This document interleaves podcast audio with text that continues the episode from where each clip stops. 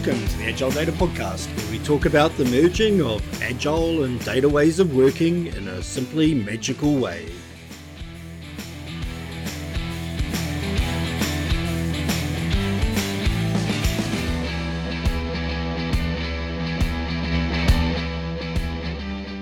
Welcome to the Agile Data Podcast. I'm Shane Gibson. And I'm Yorgos Moschovis. Hey, Yorgos, great to have you on the show. You have the privilege of being the first partner from the Agile Data Network coming on the podcast. We've been working together, Agile Data and Data DataCenix, building out this consent management offering. But today, we're not here to talk about that. Today, we're here to talk about attribution. I think we're talking about marketing attribution, but actually, I got no idea what attribution is. So we'll probably rip in with that question first. But before we do that, why don't you tell the audience a little bit about yourself, your background, how you got into this lovely world of data and analytics? Analytics. Yeah, thanks, Shane. It's good to be here. Look, I started in New Zealand, and that's how we met at the Office of the Auditor General. And then I discovered that I had a, an inclination to do a lot more analytics, joined AC, then Telecom, now Spark, New Zealand.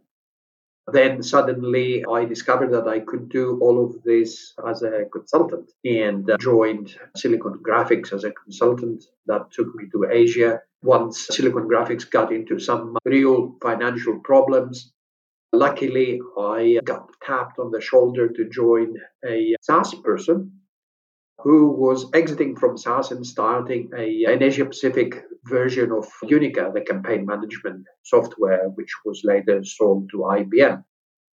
And past that, I joined one of our major clients in Singapore, where my base became for 12 years. Then became a uh, chief of analytics for a major bank there. Then moved to Singtel to unify all of their analytics. And that's how I came across the problem of attribution since Singtel had a hell of a lot of challenges in introducing digital. After 12 years in Singapore, I was headhunted to join Fairfax Media in Australia, which was a hell of a lot more attribution problems, but uh, in a good way because they are a mechanism to sell the media offerings to various clients. After Fairfax Media merged with Nine Entertainment, I discovered that I wanted to do a lot more of this and joined a uh, small company that did only attribution. As the chief of analytics there and chief of operations later on, I must have done maybe 20 or 30 different projects on attribution in various industries. And that's how I started liking the kind of challenge that attribution came with. And that's where we're at today. The attribution problems have become a little bit a little bit more confronting since the demise of third-party cookies and a little bit more complex since the invasion of walled gardens. Uh, it's all good stuff. Nothing stays the same in, in this space, that's for sure. And before we get into the attribution, effectively you've gone from being like a doer to a leader to a consultant and then you've pretty much done most industries that have been around so you've seen a lot of it. Think about back though oh, what the hell is it 30 years ago when you first started out doing the analytics at the office of the auditor general. What was the term back there? Was it were we back in the wave of data mining? Was that or we were we just back in it's called statistics. I can't remember. What was the term for people that combined analytics and data together using stats back then? I think the, uh, the killer term was data mining in, in those days. Most of those terms are coined by big organizations, software or hardware that wants to market their uh, stuff around the planet, right? Data mining was the term. Uh, I don't think that statistical modeling was was sexy enough the, because everybody hated statistics in those days. I remember doing stats at school and going the same for me. And then I, at one stage I joined SAS, the statistical software company, and went, "Oh my god! Actually, I was wrong when I said to my uh, my teacher, I'm never going to use this crap." I was like, damn. It's funny how, even back in the Unica days, the dream, the vision from the software industry was self service. Anybody can model, anybody can do stats, anybody can do analytics. And what are we, 15, 20 years on, and we're still trying to sell that dream? Maybe the large language models are true realization, but who knows? So let's get back to attribution. Let's start out with a definition. What the hell is it? Yeah, look, in simple terms, it's a mechanism to figure out which marketing channel is probably the better one to achieve a, specific financial objective. And usually, when I say financial objective, it's because attribution models have to be linked to a specific financial event, uh, some kind of purchase or some kind of non purchase or whatever. That's the way that all modeling works. It just requires some kind of well defined response variable. Once you have an event like this, or attribution looks at finding out what the contribution of each channel participating might be, and that helps you fund them. So if you feel that TikTok is the channel that has the greatest contribution to purchases of your product or service, then should be funded a little bit differently from uh, other channels. So let me play that back to you in the language I tend to use. So what you're saying is there's a core business event. So who does what? Let's just use the e-commerce one and then we can go into other industries. Customer orders product. The customer comes on the web store, they add a product into the shopping cart and they buy it. It's a core business mm. process. And what you're saying is, as an organization, that's where we get value from. People buy more stuff. So we want more of that to happen. Mm. So we want to understand which channel drove that process? Which channel was the thing that influenced that person to buy that product? Did I get that part of it right? Yes, that's right. So the initial reaction is that the last step was the one that created all the value, and that's the Amazon model. To look at a specific ad somewhere, and with one click you buy. And therefore, in this simple example, the ad and the e-commerce software will share the spoils in terms of contribution to the purchase event. In, yep. in real life, somebody maybe came to your website via search, via Facebook, via TikTok, via a variety of other channels, and they should get some kind of credit. Okay, so before we get on to that complexity around last step, first step, and all those other words I've read lots about but understand little, we go back to that core idea of attribution. We see people come in and do the core business processes or, or events that we care about as an organization. And so we want to answer the question when they did that, where did they come from? You know, what contributed to them achieving that process? So that's kind of like the core business question we're asking. And then, quite importantly, what you said was the action we want to take is we want to put more money or we want to focus on those channels to achieve more people following that process. So these channels we want to put money into because we want our outcome is more people buy more things and therefore we get more money. So that's the flow is understand what drove the behavior to for them to do that thing that's important to us. And then the action is how can we encourage more people via that channel to do that again. Did I get it right? Yep, that's right. That's the way it works. And then we get into the complexity. So that's where we start using specific terms like last step. Before we do that, though, does attribution only ever work with marketing? When you talk attribution, are we always talking a marketing use case or is the term attribution like a pattern that can be used for other industries, other use cases? It's just typically used in marketing. Yeah, it can be used in, in other situations as well. When you have a series of events that culminate in a particular objective that you are tracking. And you could probably apply it to product analytics. So if I know that when people come into a software as a service and there's a core feature or core outcome that they need to do from that, then the way they flow through the events they do within their application, I could attribute which ones are driving them to that core feature that I know makes them sticky or not. So this idea is these just a series of events those events are done in certain orders and we want to attribute which event is the thing that's driving the value for us, the process or the action that we're expecting that user or customer to take. And therefore, we know one's working and these other ones aren't. So we either pump more money into the ones working or we fix the ones that aren't. That's the core of the process. Yes, that's right. So analytically, they are the same. Let's go into that idea of last step. So I, I, can see that pattern in my head, I think. So if I play it back, the last thing we saw them do was the thing that drove them doing the thing. So the last thing they used to get to the shopping cart or the website to put the product in the cart and buy it, we attribute the last step was the thing that drove that behavior. So that's the easy model because we know there's only one jump. They did this thing, then they did this thing. We're going to attribute that last step to the thing that drove the value. Is that right? That's right. Typically, in a digital event in particular, the last few steps are digital. they happen on the site. So it's easy to say the last step is my site. That's where it all happens. All right. So that one's easy as long as you can figure out how to get all the event data, rack and stack it, figure out what was a customer or a unique person, figure out what the last one was done, make sure your time zones and your UTCs are lined up, yeah. you're not dropping any events, so that you're tracking all the events, that they can't get to the shopping cart through an event that you're not tracking. All those simple data problems, right, which nobody has. so, how much of your time when you were doing those attribution models was dealing with that data mess? All those things I just flippantly said aren't a problem, which we know are. I'm assuming like all data problems, a lot of the time was sorting out the event data, the sequencing, UTC dates, quality, all those things.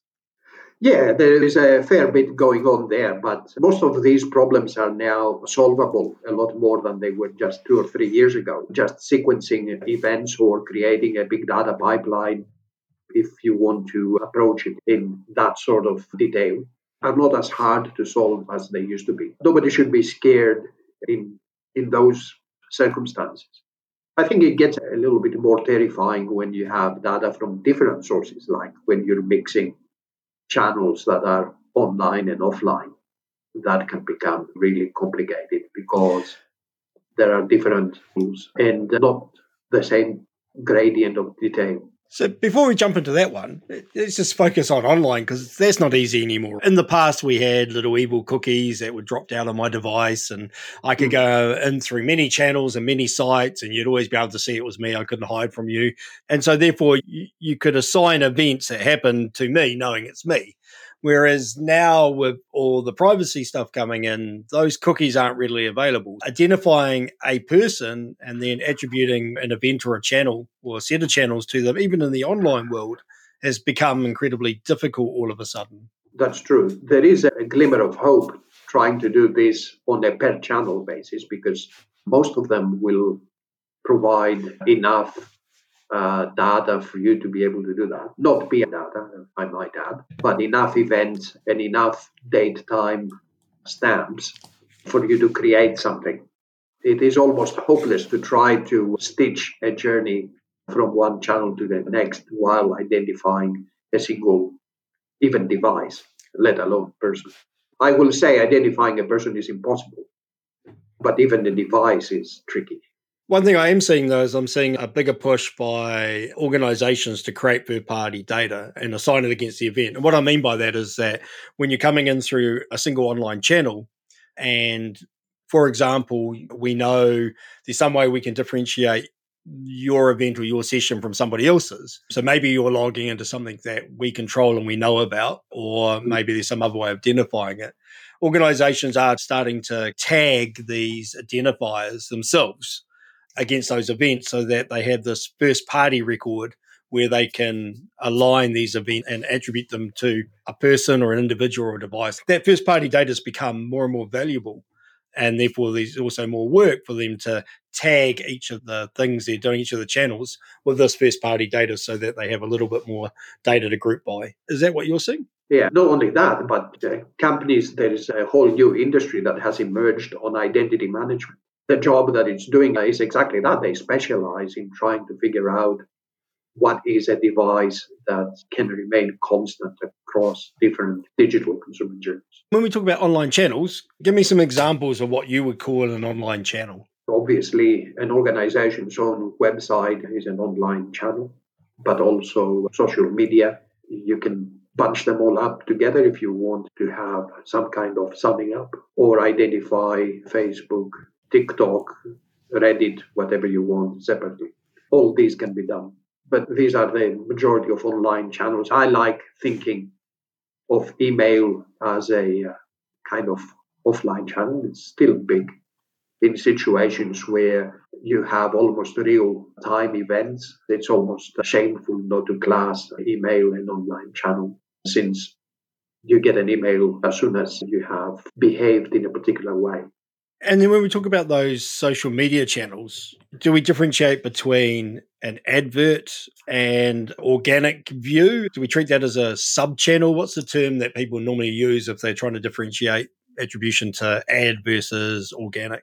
It's exactly that. Usually, this conversation is not necessarily based on technical considerations. So, if it starts from, let's say, the CFO in a or, or the chief marketing officer going backwards. If this particular person wants to fund organic search separately from ads, then you should differentiate between the two. If internally there is no budgetary line to differentiate between the two, then there isn't the same kind of pressure to do that. Although I will suggest that the insights on consumer behavior will come if you do differentiate whether there is a separate funding or not. I err towards more detail rather than less detail.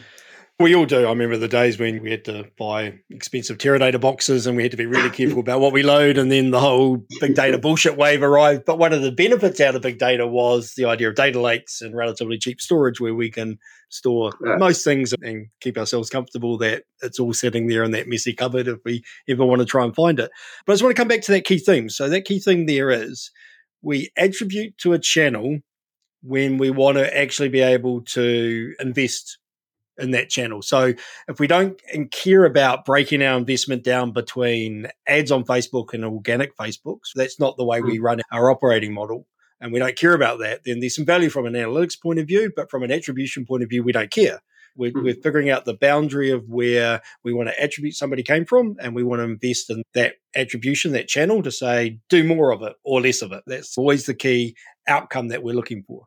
Yeah, that's right. I've worked with some organizations that were adamant that they weren't interested in separating out a lot of social channels. And that meant a lot more simplicity in their model because you didn't have to distinguish all of these social media channels. And this type of attitude changed within six months from a situation where there was no desire to fund separately TikTok already. There was a request to understand what is going on with a view to maybe funding those in the future. It's actually a lot more useful to differentiate them since you can anyway, technically, rather than just bunch them all up together.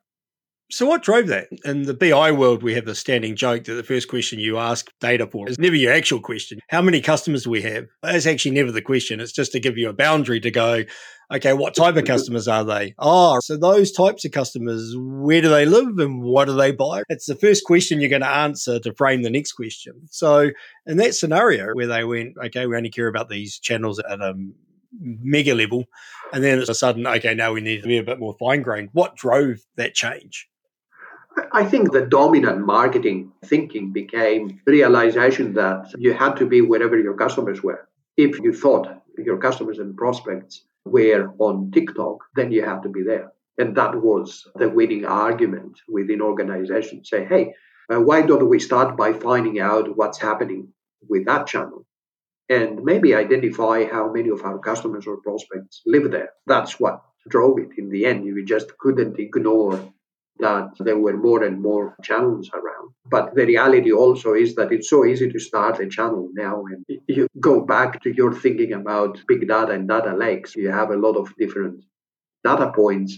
Are they all going to be useful six months from now? But if we take that example, the value stream I heard was okay, there's a new channel out there. Let's say that we're not doing anything in the TikTok space. It's yeah. just a channel that we haven't touched yet.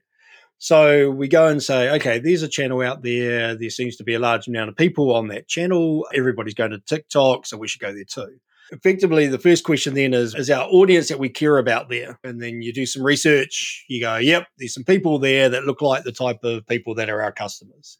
Mm-hmm. And then you're probably going to go, okay, we need a bit of an experiment. So let's take a small sum of money. Let's experiment with some creative. Let's some pushing content out. But then what happens is we've thrown some money at this channel. We've got no idea whether we got traction. So attribution tells us, attribution says we funded this amount of money on that channel and these customers have been attributed. They've done this action. Yeah, they bought this product and we attribute back. That channel is what drove them to do that. Yeah, I've seen in a couple of our projects, I, I did see small traffic, yeah, for some of these channels, no doubt about that. But when you track the journeys all the way to the financial objective and the conversion event, it was rather significant. So you'd say, okay, I paid $1,000 to have some creative there, and I looked at the clicks and blah, blah, blah. Why don't I make it $2,000? So, so that's doubling the budget in a way, proportionally speaking. If your budget is $2 billion, 2000 is not a big deal. But analytically, you have just doubled the budget for one particular channel. That takes us on to offline and online. If I think back to my data mining days, is that the same as when we used to call it above the line and below the line? Is that the same term or is that different? I, I think you got me here. I didn't think of offline, online on those terms, but yeah, you could say that.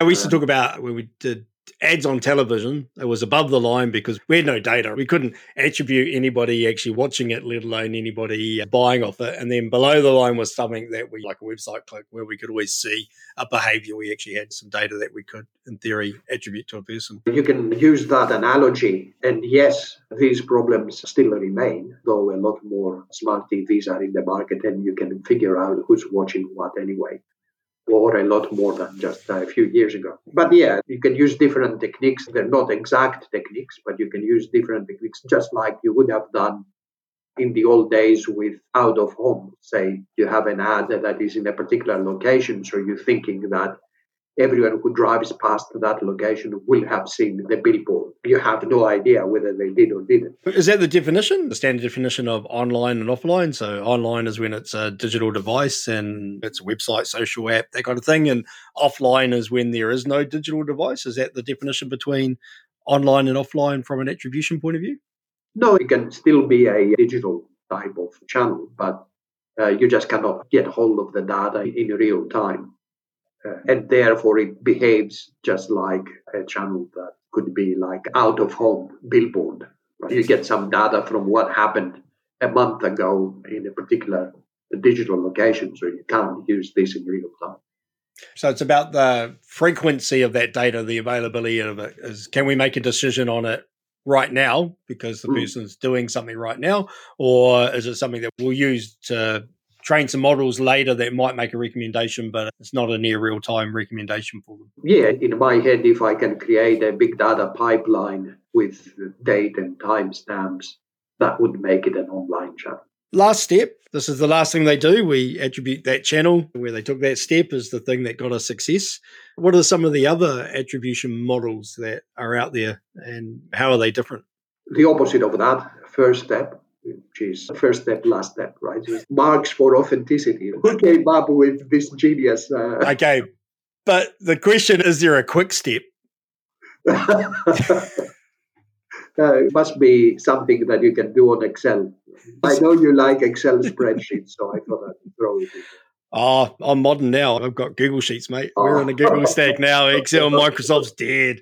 Alrighty, so first step is first step is very useful in understanding whether there is a channel at the top of your marketing funnel when you're playing for reach that is dominant. For example, is it Facebook or TikTok or Reddit or one of the news websites in the country? First step is important in understanding that is almost always an entry point here into the consumer journey that I'm interested in.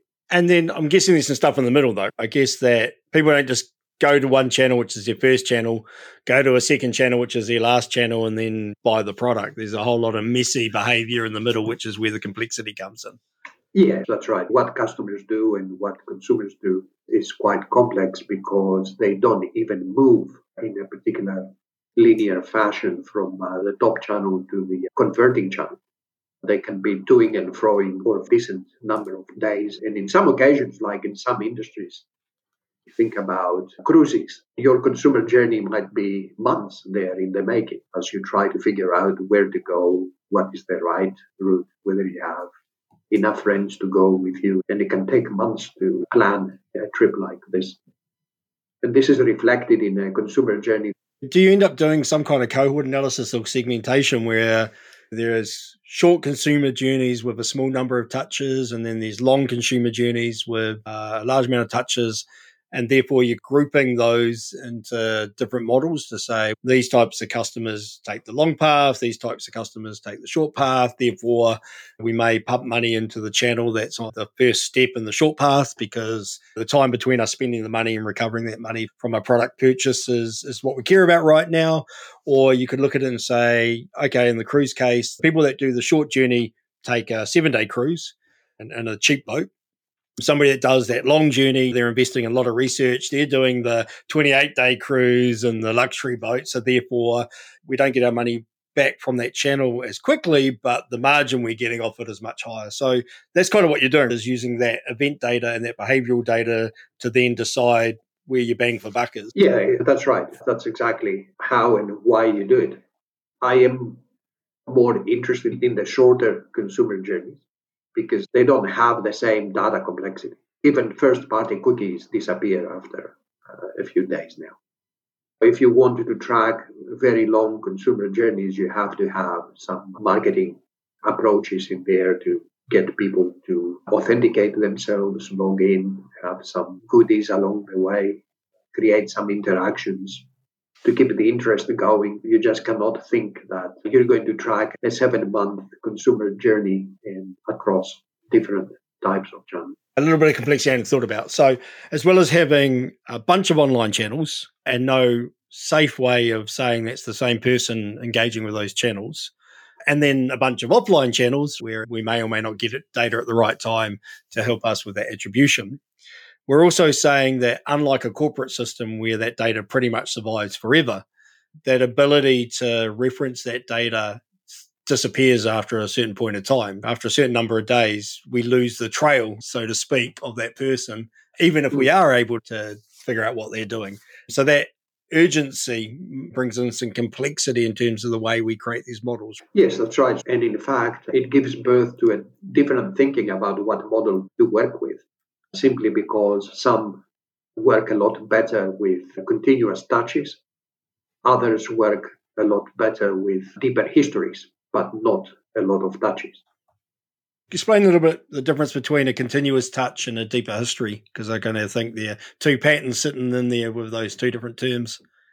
Maybe you think about a consumer who is buying, let's say, health insurance.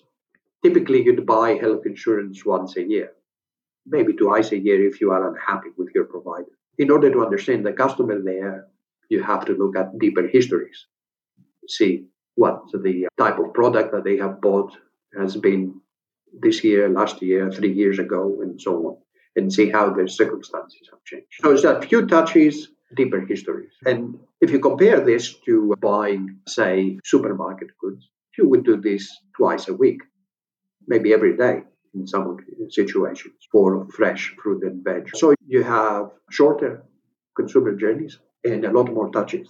So you don't need deep histories. You don't need to analyze what you bought at the supermarket 12 months ago. You only need to understand what you bought last Sunday. So it goes back to that volume. If I'm constantly doing something and I'm doing it quite often, then the window of time for a richness of data is shorter because I'm doing it more often. Whereas if I do it once a year, I have to go back over multiple periods to get any kind of representative data to infer something. And then deeper touches sounds though we're bringing in some more of the demographic attributes about people and things versus the behavioral ones around what they're actually doing. Is that right? So we're augmenting the lack of volume of data with some more demographic data that's valuable. Yes, it's always safe to do that. I have seen in recent times that static demographic data don't play a, uh, such a major role anymore. I think the, uh, the reality here is that as more and more people, or nearly everyone, is on a digital channel these days, uh, the static demographics aren't really a differentiator. It's just what happens with your digital behavior that is predictive of the next type of touch that you may have. But whether you are male or female, or you live in an affluent neighborhood or not, or the locale or age, I don't think that it is as crucial as it used to be. What you're saying is that we're moving away from segmentation models that are based on demographics. How many people in your family, what ethnicity, where you live, what your income is, where you go for a holiday, all those kind of things that used to infer a propensity to buy. And now we're moving much more towards that consumer journey and that channel and that attribution to say, the journey they have to doing this action, so buying that product is this. So therefore, that's where we're going to pump the money, regardless of the segmentation and demographics. Maybe we'd use the segmentation and demographics for the type of content we're producing and the type of ad or the type of thing we're putting onto those channels to attract them. And, and even the, the communication style, perhaps, that also matters. And I can stretch this to specific consumer experiences as well, some different service models. But in order to figure out when somebody is going to turn up in the supermarket to buy five to ten different products, I don't think that it matters uh, whether they are ethnically this or that, older or younger or whatever. So, first step, first time we saw them, top of the channel. Last step, last time we saw them before they took that action or the converting channel. What other attribution models are popular? There are models that are about equal type of credits, as in if you have four different channels, each one will get 25% of the credit for a conversion. That's useful in the sense that at least what channels are participating in the process. Others create a gradient, so higher gradient towards the conversion for obvious reasons, or higher gradient towards the first touch, again for obvious reasons. Uh, so it's really a situation on, uh, on what is it that you're going to use your funding for. Are you going to use it to build the upper funnel, or are you going to use it in order to boost your revenue line? But each of those channels are influential. So, how the hell do you work out that there's a converting channel, a last step, but actually a certain number of people, if they didn't go through these first steps, or they didn't go through these three channels, then they never get to conversion. Because that, in my head, that becomes a fairly large matrix model of multiple customer journey paths, multiple touch points over mm. multiple periods of time, over multiple channels in different orders, different times a day. There's just so much variability in that model. That is that where the magic is? Is that where the actual hard yeah. part is doing that rather than just go first step, last step, easy, fairly simple business rule. Anything else is an optimization problem, a quite a large, complex one. Exactly. And also, I find an analogy to what you have just said because it was, it was actually quite interesting. You think about anonymous journeys. Let's forget about attribution for a moment. If you are browsing anonymously and three or four days later you authenticate yourself, then pretty much all software that is available today will stitch the journey back to you and say, okay, now that you've authenticated yourself, I can actually say that you have been here as a repeated visitor three or four times. It's the same kind of process. Once you start uh, looking at somebody who has converted and therefore they have had to authenticate themselves at the last step, then you can go backwards and figure out, okay, now I know what it is that you've done before you got here. But how? The only way you could do that is IP address. It's IP address, and uh, particularly for your own site, you can your first party cookie is still allowed for a period of time. For a period of time. And again, that's getting locked down more and more as Apple and as the other people that actually honor privacy, they're locking down from a device point of view to stop people tracking you for longer and longer. So there is a lot of um, complexity there, and that's why it's not exact science. Real world example, I'm just thinking about I love coffee. I work from home now I'm not going to go and walk down to my local cap and spend $5 or $6 for a coffee. We're bootstrapping. We can't afford that. We're incredibly frugal. So I have an espresso machine. I buy the pods. Nespresso New Zealand. I have an account. I get pods delivered. All good. Last year, we spent a month in the UK. The UK coffee is far worse than the New Zealand coffee.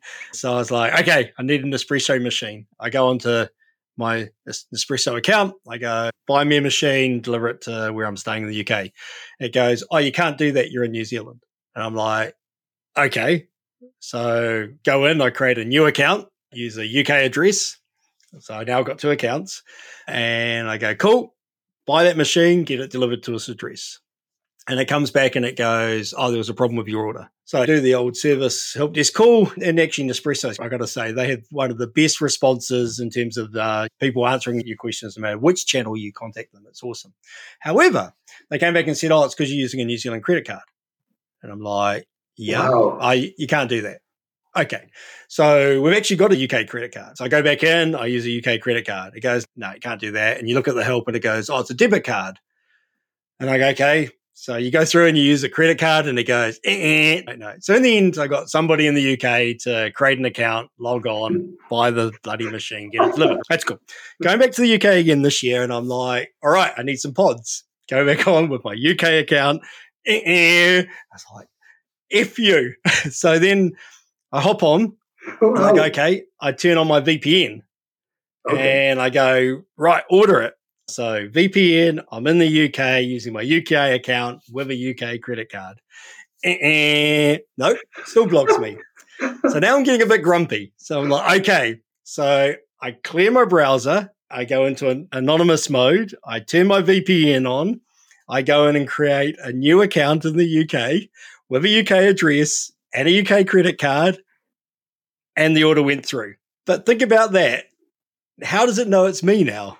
They've actually put a whole lot of things in the way, and I'm assuming it's around fraud and all that kind of stuff, right? They yeah, don't want a whole bunch yeah, of people overseas buying stuff, and I get that. But now they've lost an attribution model because, in theory, there's no way of them stitching me back together in my buying behaviour. Um, yes, that's correct, and I have to admire the anti-money laundering techniques that Nespresso UK is using. You have to admire all. This essentially they're saying yeah, I want you to be somehow traceable to the UK authorities. As a data person and as a systems person, utmost respect for the systems they have in there. As a consumer, no, they're a bunch of dicks. That's right. You've made it so difficult. And I'm sure that everyone has a story about this because it's so difficult to behave like yourself if you're going from one country to the other. It's just not happening. Which is interesting given COVID and global working and everything else we do has become remote, not location based, which is interesting. In situations like this, your attribution would be neither available in the UK nor in New Zealand. So it would be it would be different silos, which is incredible because that's what attribution sought to do in the first instance, not to use yeah. each particular channel as a silo. And as soon as the third party cookies disappeared, then everything became a silo or a walled garden in sexier terms. The good benefit of that is when I went on to one of my connected TV apps that has ads embedded in it because it's free to use. I didn't get an Nespresso ad pop up. So at least their attribution model wasn't working because they weren't spamming me with ads about the thing I already just bought because they didn't know who I was. But that's one of the outcomes of attribution, isn't it? Is that as well as figuring out where to throw money, which channel's the best, you can then actually say, are there any other complementary channels that potentially that person is seeing so there's some benefit there because they're giving you the message through another medium, another channel that mm. has potentially some influence. But they're also just making it more complex because now I have yet another channel with yet more events to go into the model to figure out which ones drove me to the action they wanted and therefore which one they should invest more in. This happens, yes. And I think that the promise, if you were in a position to understand the consumer journey and its length and how many touches it had, then you could also figure out what the messaging would be to accelerate somebody who was at the beginning of the journey or the middle. And that would be a tremendous insight for uh, any organization to say, I don't need to put a special in front of you for a cruise because you have just started your journey. You're not in a position to buy now anyway. But what I can do is I can build a story that is going to stick in your head for months and when the time comes, then I will be number one choice for you. Let's just talk about the value stream to do this. What I can see is you grab a bunch of events data from a bunch of channels, you put those events together in one place, you try and infer the concept of a unique ID or identifier for something you want to bind to those events, typically a person, but maybe a device. Then you just run ChatGPT or a black box neural net against it and it tells you the answer, right? That has been a little bit flippant. But that's the kind of high level process, isn't it? Is grab the events, put them together, bind it to a concept, run some models to figure out how we attribute which event or which channel is driving that behavior and then make an investment decision on that. That's the core mm. steps in the process. Yes, and it opens up a lot of other different avenues for operational improvement. Like I said, the messaging can be consistent with where you're at in along along the value chain, or it can be an alert, as in it's taking you too long. Usually, the customers that convert do so in uh, eight days, and now you're on the 31st day of uh, fiddling with various options, and you haven't converted. You optimize your uh, contact process as a byproduct of all this. And then if we look at that value stream, where are the problems? So we've talked about a couple already. So we've talked about identifying the core concept, the core entity, uh, the person or the device that we want to bind all these events together to get a journey for. That's incredibly difficult. We talked about the fact that there are multiple channels that have multiple events and multiple touches and can be done in any order. And therefore, that is an area of complexity.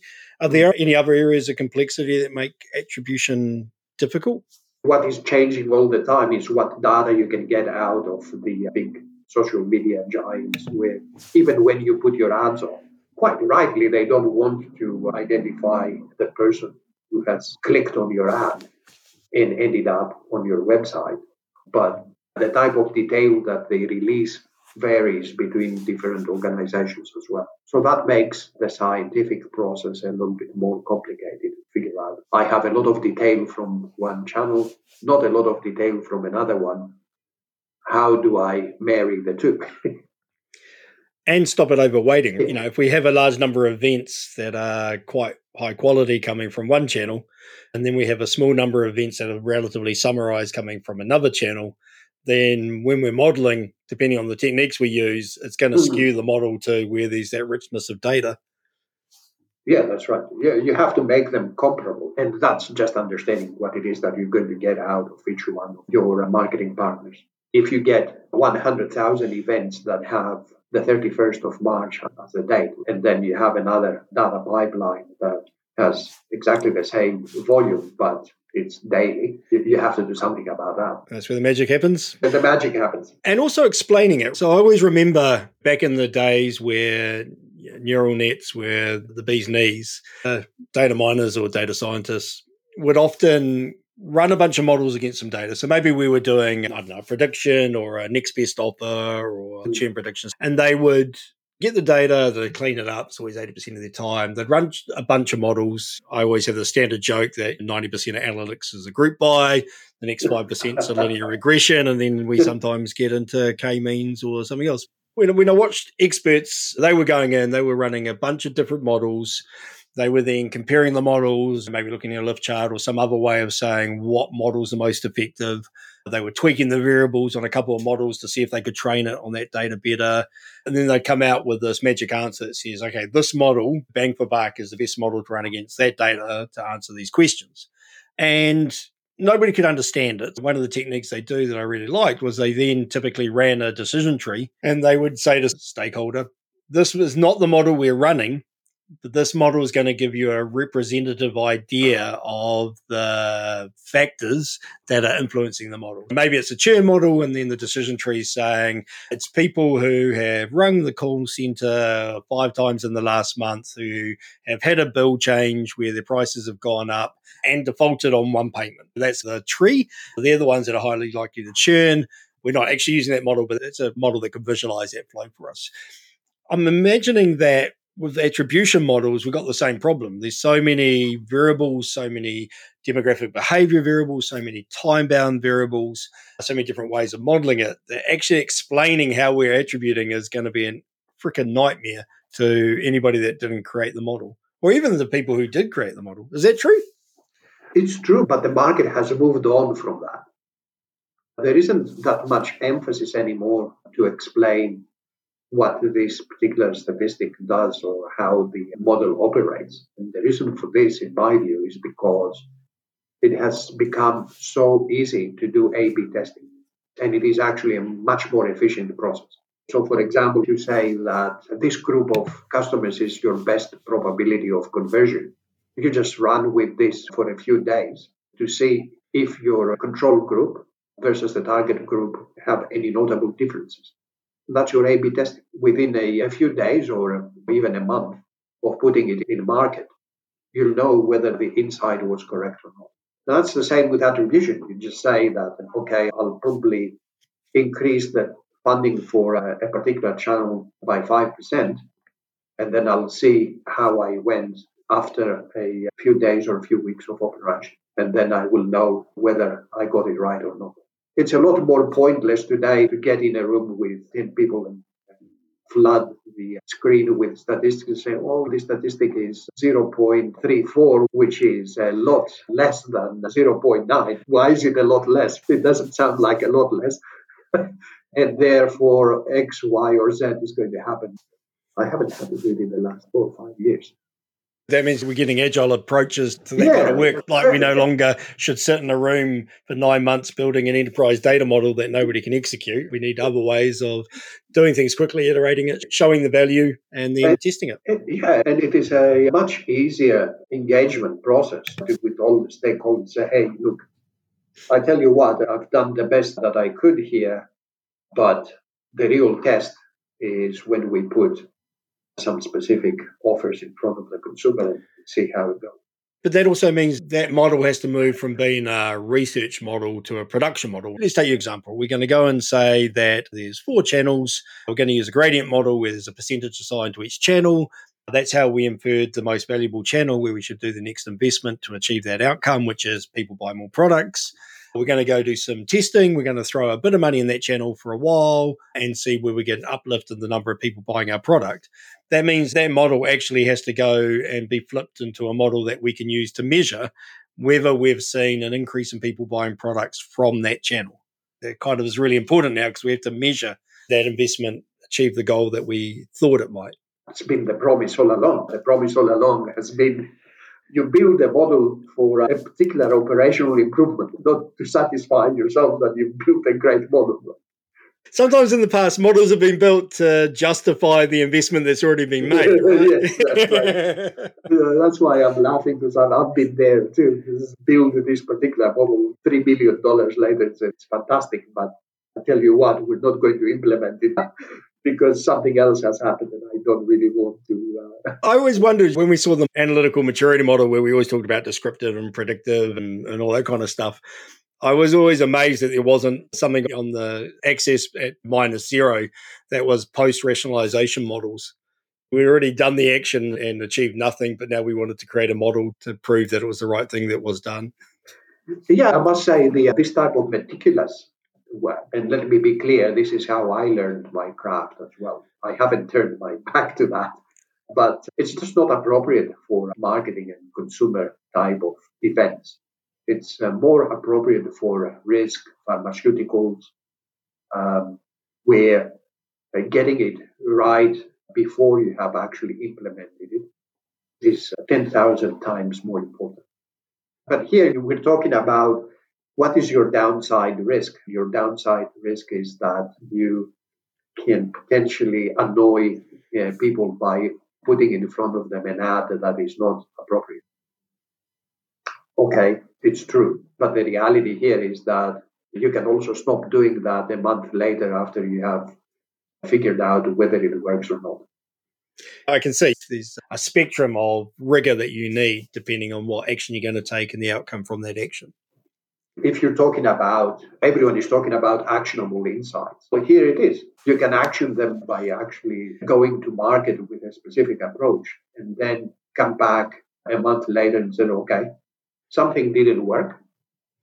I'm going to have to look at how I derived my understanding of the consumer journey and conversion events or change the way I have made assumptions about funding by 5% or 10% increments. All right. So just to close it out, I often still think about their maturity model for analytics, the idea of descriptive predictive. In the past, I've always said optimization is one of the most complex models to deal with. Simple example that's horrible to try and model is you have a school, it's an in-person school.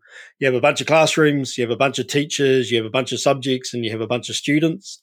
Mm. And now you're trying to optimize that the classroom is always full with a certain number of students and the right teacher for the right subject. And actually, when you try and do that algorithm, it's a nightmare because there's so many yeah. moving parts. It's an optimization problem. So attribution to me sounds like an optimization problem in terms of complexity of variables coming in, the complexity of demographic versus behavior, the events, all that kind of stuff. It is quite a, a complex area to actually build models on. Is that true? It is one of the harder ones to do. Yes, and that's one of the reasons why I wanted to talk about this a little bit. It's because it's a great learning experience. It keeps you sharp. It, it is because of the fact that it has a lot of moving parts, not despite it. It's the, And the stakes are high, even if you get it right for six months out of 12 in a year. Think about it like this for some organizations in the US in particular, their marketing budget is $50 million. Just getting the, the same number of sales with 10% less is, is a big deal. I'm a great fan of Agile, as you would expect, and small bits of work, value early, feedback, iterate and build on it as you go. So I'm assuming that if you wanted to start from somewhere, starting with a last step model, a last step attribution model would be a good starting point. Build that one first, understand what that looks like, make some small investments based on that, and then move into some of the more complex attribution models over time when there's value in that and you're going to return it based on more targeted spend. I understand your point. Your point is how can I be practical about this because I cannot or will not dive into this uh, straight away. So I will say that first and last touch are probably the two specific data points that are going to give you a lot more understanding of your consumers. But if you do only one or the other, you're not going to be better off than where you are today. Even if it is just a line between first touch and last touch, at least you have a line. With just one point, you don't have a line. I will never advocate building a model based on just one touch. It's just too random. Start with two and see how you go. Maybe the entire consumer journey is three. Maybe your two is good enough. But don't just do one. Out of interest, how often is it just a three step or three touch journey? Common oh. or is it rare? I was surprised to, to find out that for one of the organizations that I looked at, it was two or three touches within a week, and people would buy articles between five and fifty dollars. So for this type of retail consumer goods, I was quite surprised that it concluded so quickly. Not maybe not so surprised about the number of touches, but how quickly it concluded. So again, it's going to be dependent on the industry, the product, the business model, the customer demographics, the hmm. market, mm. the country. There's going to be a whole bunch of yeah, yeah. variables that influence your customer journey, yeah, how many touches there are, and therefore the complexity of the attribution model. Yeah, an organization can figure out the touches, even if it is within its own site anyway. So it gives you an idea of whether, even within your own site, it's a complex journey anyway. So if it is complex within your own website, right, there, is, there is a learning there to start with. Yeah. But think about yourself as a consumer. How many touches have you needed for your car insurance? It's one of the ones I don't change very often. There you go. I'm happy with the company, and so that one not so much. My internet provider annoys the hell out of me. That one's constant touching. I'm a great fan of uh, charcoal barbecuing, long barbecues, and so there's a remote meat delivery company in New Zealand, Woodies. Call out to Woodies, and every time they email me with a newsletter with some meat, that touch, my customer journey becomes short uh, oh yeah, I could try that with that, and then I'm on and I buy it. So there you go. Is it five to fifty dollars? They've got this good trick that is free delivery over a certain amount. So you always want to get above that because somehow you think you get value because you're saving fifteen dollars while you add thirty dollars onto the shopping cart. So I think my total cart value probably is normally fifty to eighty dollars. I can't remember what the limit is, but they definitely have some good marketing and sales techniques to increase the value of the cart. So there you go. You can do fifty to eighty dollars within two or three touches within one week. Probably one touch. That's, yeah, uh, yeah, it's consistent with what I saw. The journey is always influenced by the buying price as well. So if you have if you're buying a car which is expensive, then you want a few more touches. That's why the initial approach would be figure out how many touches are required when you can touches, that's your group by statement right there. Although it's interesting because with that example, my first touch was actually somebody I follow on Twitter who is better at long cooks than I am. And he constantly publishes photos of those long cooks and recipes. And he was the one that mentioned them. For them to attribute it, the first touch, they have to know that I follow this person on Twitter. That person mentioned them. And as a result of that, I then hit their website and did my first trial order. So again, if you think about the complexity of the events with that, half hmm. that data they probably don't have. So again, as we know, often data is the biggest constraint to anything we want to do in the data and analytics world. And in that case, yeah. they're probably never going to guess what the first touch for me was. That's a fair point, but also it may be that by just funding Twitter a little bit more, they can get a lot more of you, and that's all they need. That's a good point. They can't anymore because it's now X and it's locked down and there's no APIs and nobody's actually on there. It's a ghost town. So, yeah, probably attribution from X and taking some of your budget and pushing it out through that channel.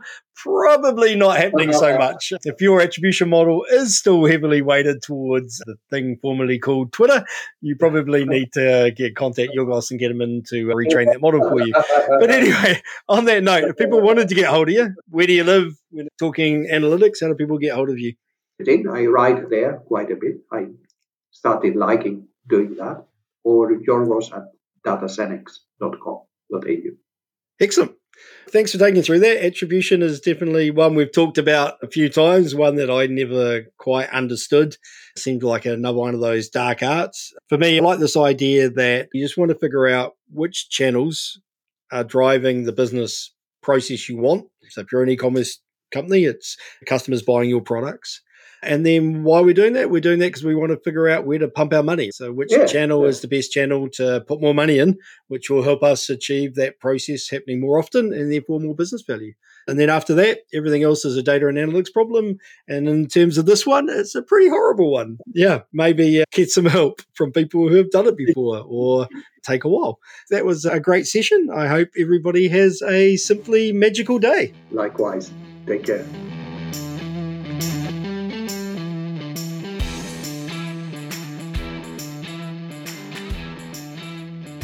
Data Magicians was another Agile Data podcast.